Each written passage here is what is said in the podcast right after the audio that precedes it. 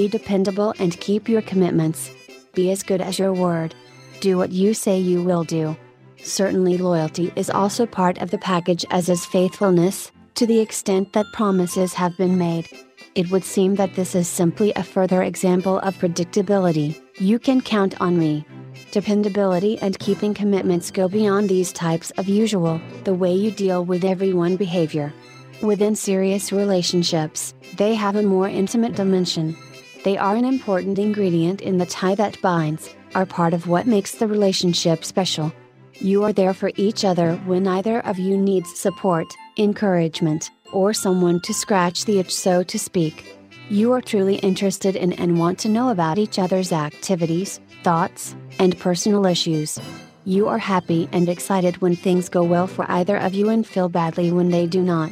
You share in each other's lives and are available, good times, bad times, and all. And understanding that it represents your personal commitment to each other is your individual challenge and shared opportunity.